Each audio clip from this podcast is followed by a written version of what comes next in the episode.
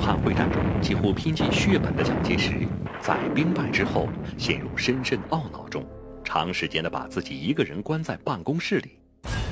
他在思考什么？在日军兵临城下，距离其仅有十五公里，国军几乎全部撤出城外时，身临险境的蒋介石为何还迟迟不愿撤退？一九三七年十二月，日军攻克南京，蒋介石坚持抗日斗志不减，日本人非常恼怒，准备坚决消灭这个吃了几年日本饭的留学生。日本首相近卫文磨向全世界宣布，不论在任何情况下，日本均不与国民政府交涉，日本绝对不容许第三者出面调停。自淞沪会战以来，日军在中国的军事行动非常顺利，这就给日军大本营制造出了一种假象，他们认为只要再组织一次大规模的战役。就可以让蒋介石政府垮台，一举结束在华战争，彻底解决中国问题。武汉就这样再次走上历史舞台。此时的武汉已成为国民政府的实质首都，是当时中国的军事指挥中心。双方决定在武汉地区展开一场规模空前的大决战。日本天皇裕仁在武汉会战前的御前会议中说：“要给国民政府最后致命的一击，迫使中国投降，不愿再见到帝国雄师百万受制于中国。”蒋介石宣布辞去所兼行政院长等行政官职，专心率军抗击日本侵略。山雨欲来风满楼，一场大战一触即发。一九三八年六月五日，在武汉召开最高军事会议上，蒋介石制定了守武汉而不战于武汉的积极防御方针，打算充分利用有利地形进行一系列的防御战。中国军队从全国各地源源不断奉命赶来，他们星夜兼程，火速赶往大别山路、长江两岸布防。一时间，武汉成了抗日的大熔炉。全国各地抗战人士涌向这里，抗日活动如火如荼，抗日宣传铺天盖地，抗日募捐比比皆是。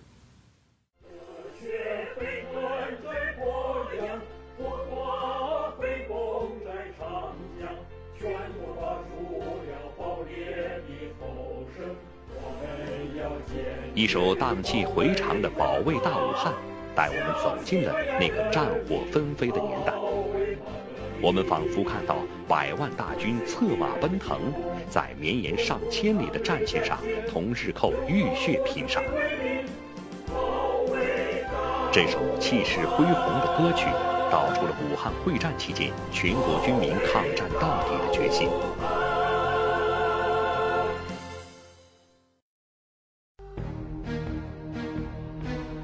日军调集第二军和第十一军约二十五万兵力。兵分五路，沿长江两岸向西逼近武汉。中国军队十四个集团军，共一百二十个师，约一百多万兵力严阵以待。纵横数千里的长江两岸，布下了中日双方百万大军。马当要塞地处安徽江西边境，从山环抱，易守难攻。中国军队在这里修筑了完备的防御工事，并重兵把守。在长江马当段设置一条形如暗礁的阻塞线，前后布置了三道水雷线。然而，让蒋介石万万没有想到的是，有如此完备防御工事的马当要塞，居然短短五天就被日军攻破。为什么让蒋介石寄予厚望的要塞，居然如此不堪一击呢？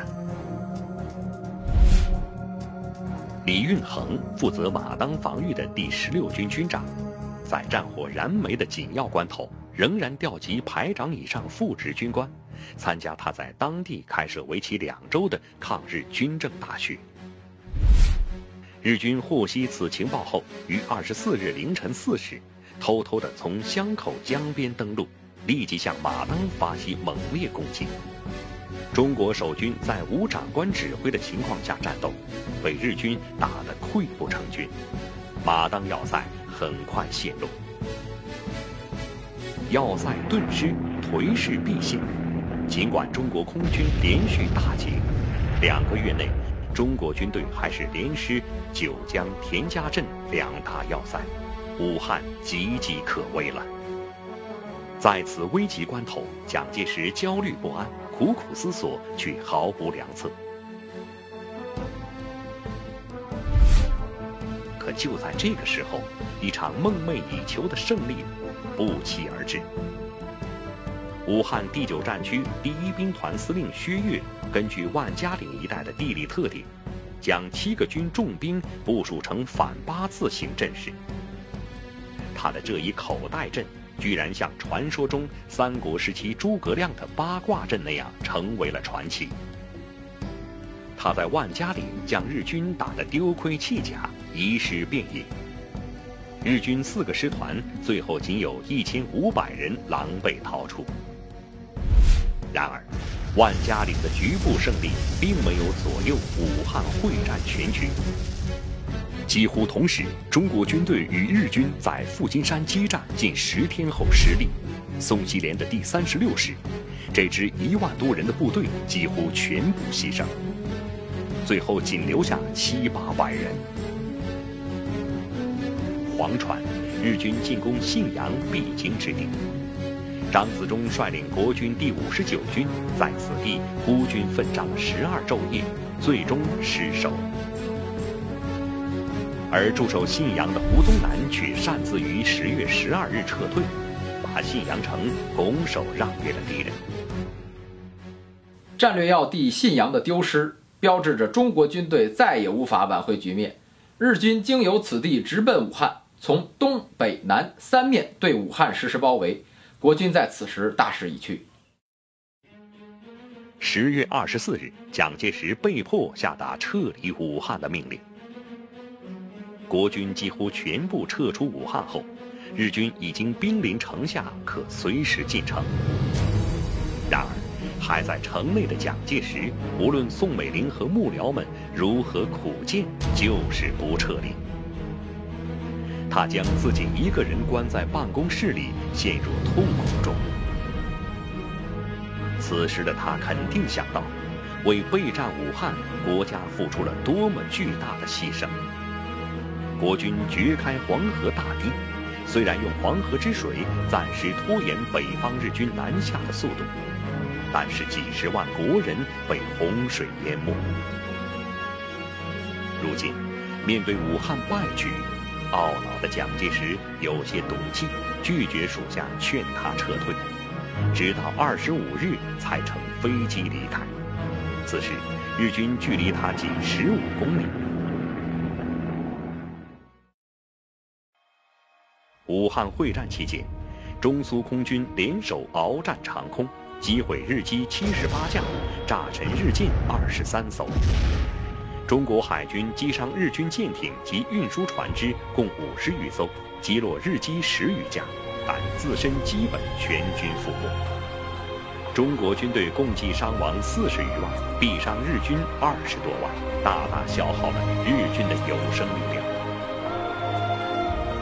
黑夜漫漫，曙光终将出现。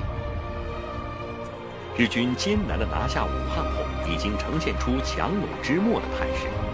此后，战局不可避免地走向日本最感痛苦的长期消耗战。